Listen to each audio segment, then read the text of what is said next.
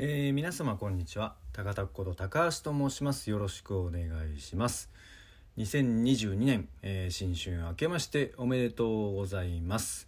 音声ブログを始めて初めてのお正月です、えー、こんなに続くとは思いませんでしたけども、えー、8ヶ月を超えました。えー、ひとえに皆様のおかげと思います。ありがとうございます。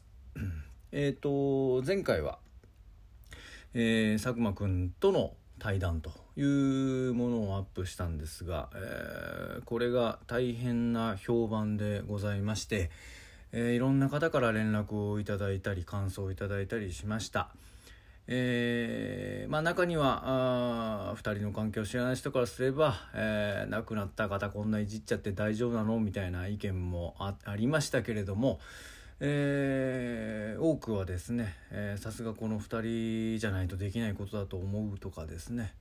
あと、まあ、一番はやっぱり佐久間君のお母さんからお電話いただきましてもう本当にあなたは奇跡的なことをやってくれるということで本当に喜んでくださいましてあの息子さんのことを思い出させてしまってごめんなさいっていう人もいるんだけど思い出させてくれて本当に嬉しいっていう話をしてくれました。まあ本当にいろいろなこう弔い方っていうのはあると思うんですけれどもうん自分なりの賛否両論なあやり方ができて、えー、これはこれで一つ、えー、経験になったなというふうに思っております。まあ、それがあの長く皆さんに最新版として聞いてほしかったところもあり、まあ、また年末年始ちょっとかなりいろんな人に会ったりいろんなとこ行ってたりしてたのもあったので。えー、次のものがなかなか更新できませんでした。えー、まああの後はですね、えー、第3の会社の株主総会があったり、えー、第1の会社の決算周りの打ち合わせをしたりですね前職の日立製作所の同期と久しぶりに会ってですね、えー、そこに会社に残った人やですね、えー、なんとか春報のある、トップ記者能になった人とかですねメディアで働いてる人なんかと一緒に飲んだりもしました。まあ、あと、えー、演劇やって、えー、作演やったシュノーケルの西村信也君とも飲みに行きましたし、えー、家族で、えー、妻のけあの誕生日を、うん、お祝いしたりとかですね、まあ、あとは、えー、仙台に行きまして、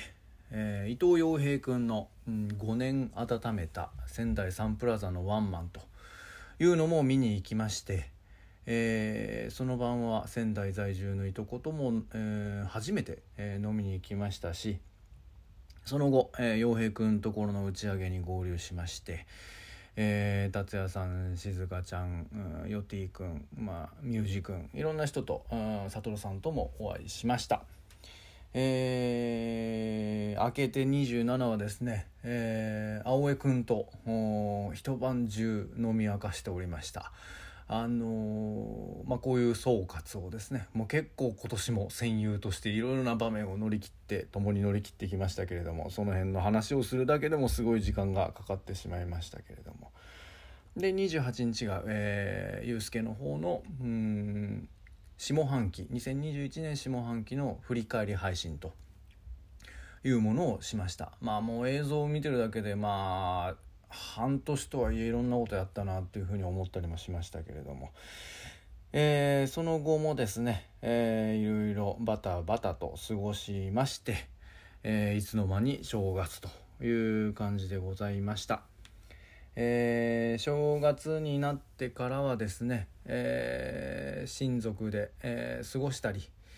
まあ、あとえー、っとですねゆうすけとは、えー、3日に江ノ島の恒例の初詣に行きました、えー、弁天三芸事の神様というところでですね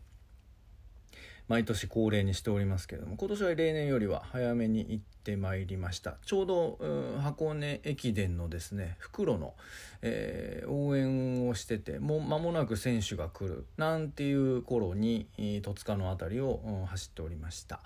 えー、自分はあんまスポーツ全然興味ないんですけどもさすがに母校の青山学院がですねここ67年ぐらいですか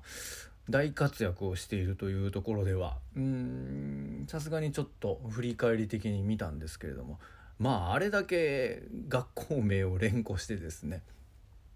しかも選手の中に高橋という選手がおりましたけれども青学の高橋がどの子のとか言ってんのを聞くとちょっと胸熱になりますね。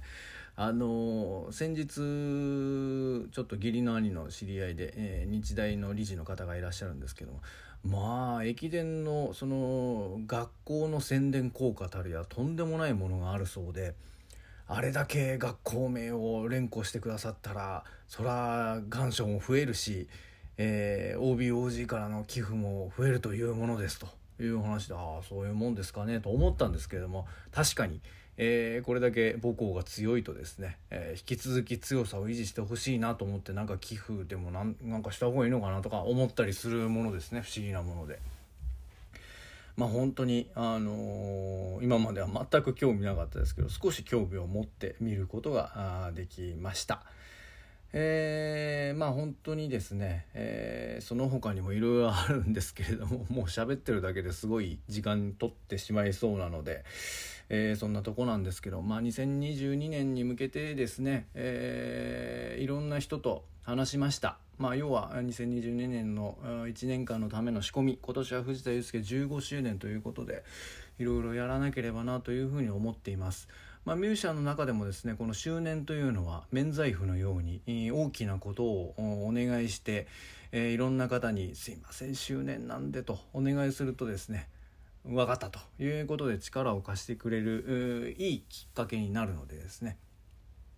えー、この2年配信等で仕込んだことも引き続きやりつつですね、えー、いつまでもこもってられぬというところでは面白いことを仕掛けていきたいなというふうに思ってます。とはいえそのオミクロンだなんだ注文がまあ予想通りこのタイミングで増えてきている中で、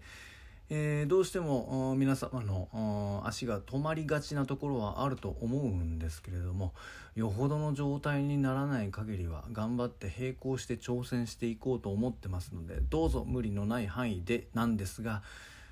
えー、お顔を見せに来ていただけたらありがたいなというふうに思っております、えー、自分らも万全な体制で頑張っていきたいというふうに思っております。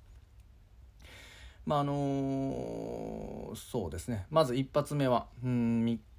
4日後ですね、えー、1月8日の京都からあ始まりますけれども、えー、始業式ということで、えー、京都と吉祥寺でやります。その後はツアー2月3月のですね、えー、ラフアウトチルマックスツアーというのを青江君と岩沢俊君とやりますけれども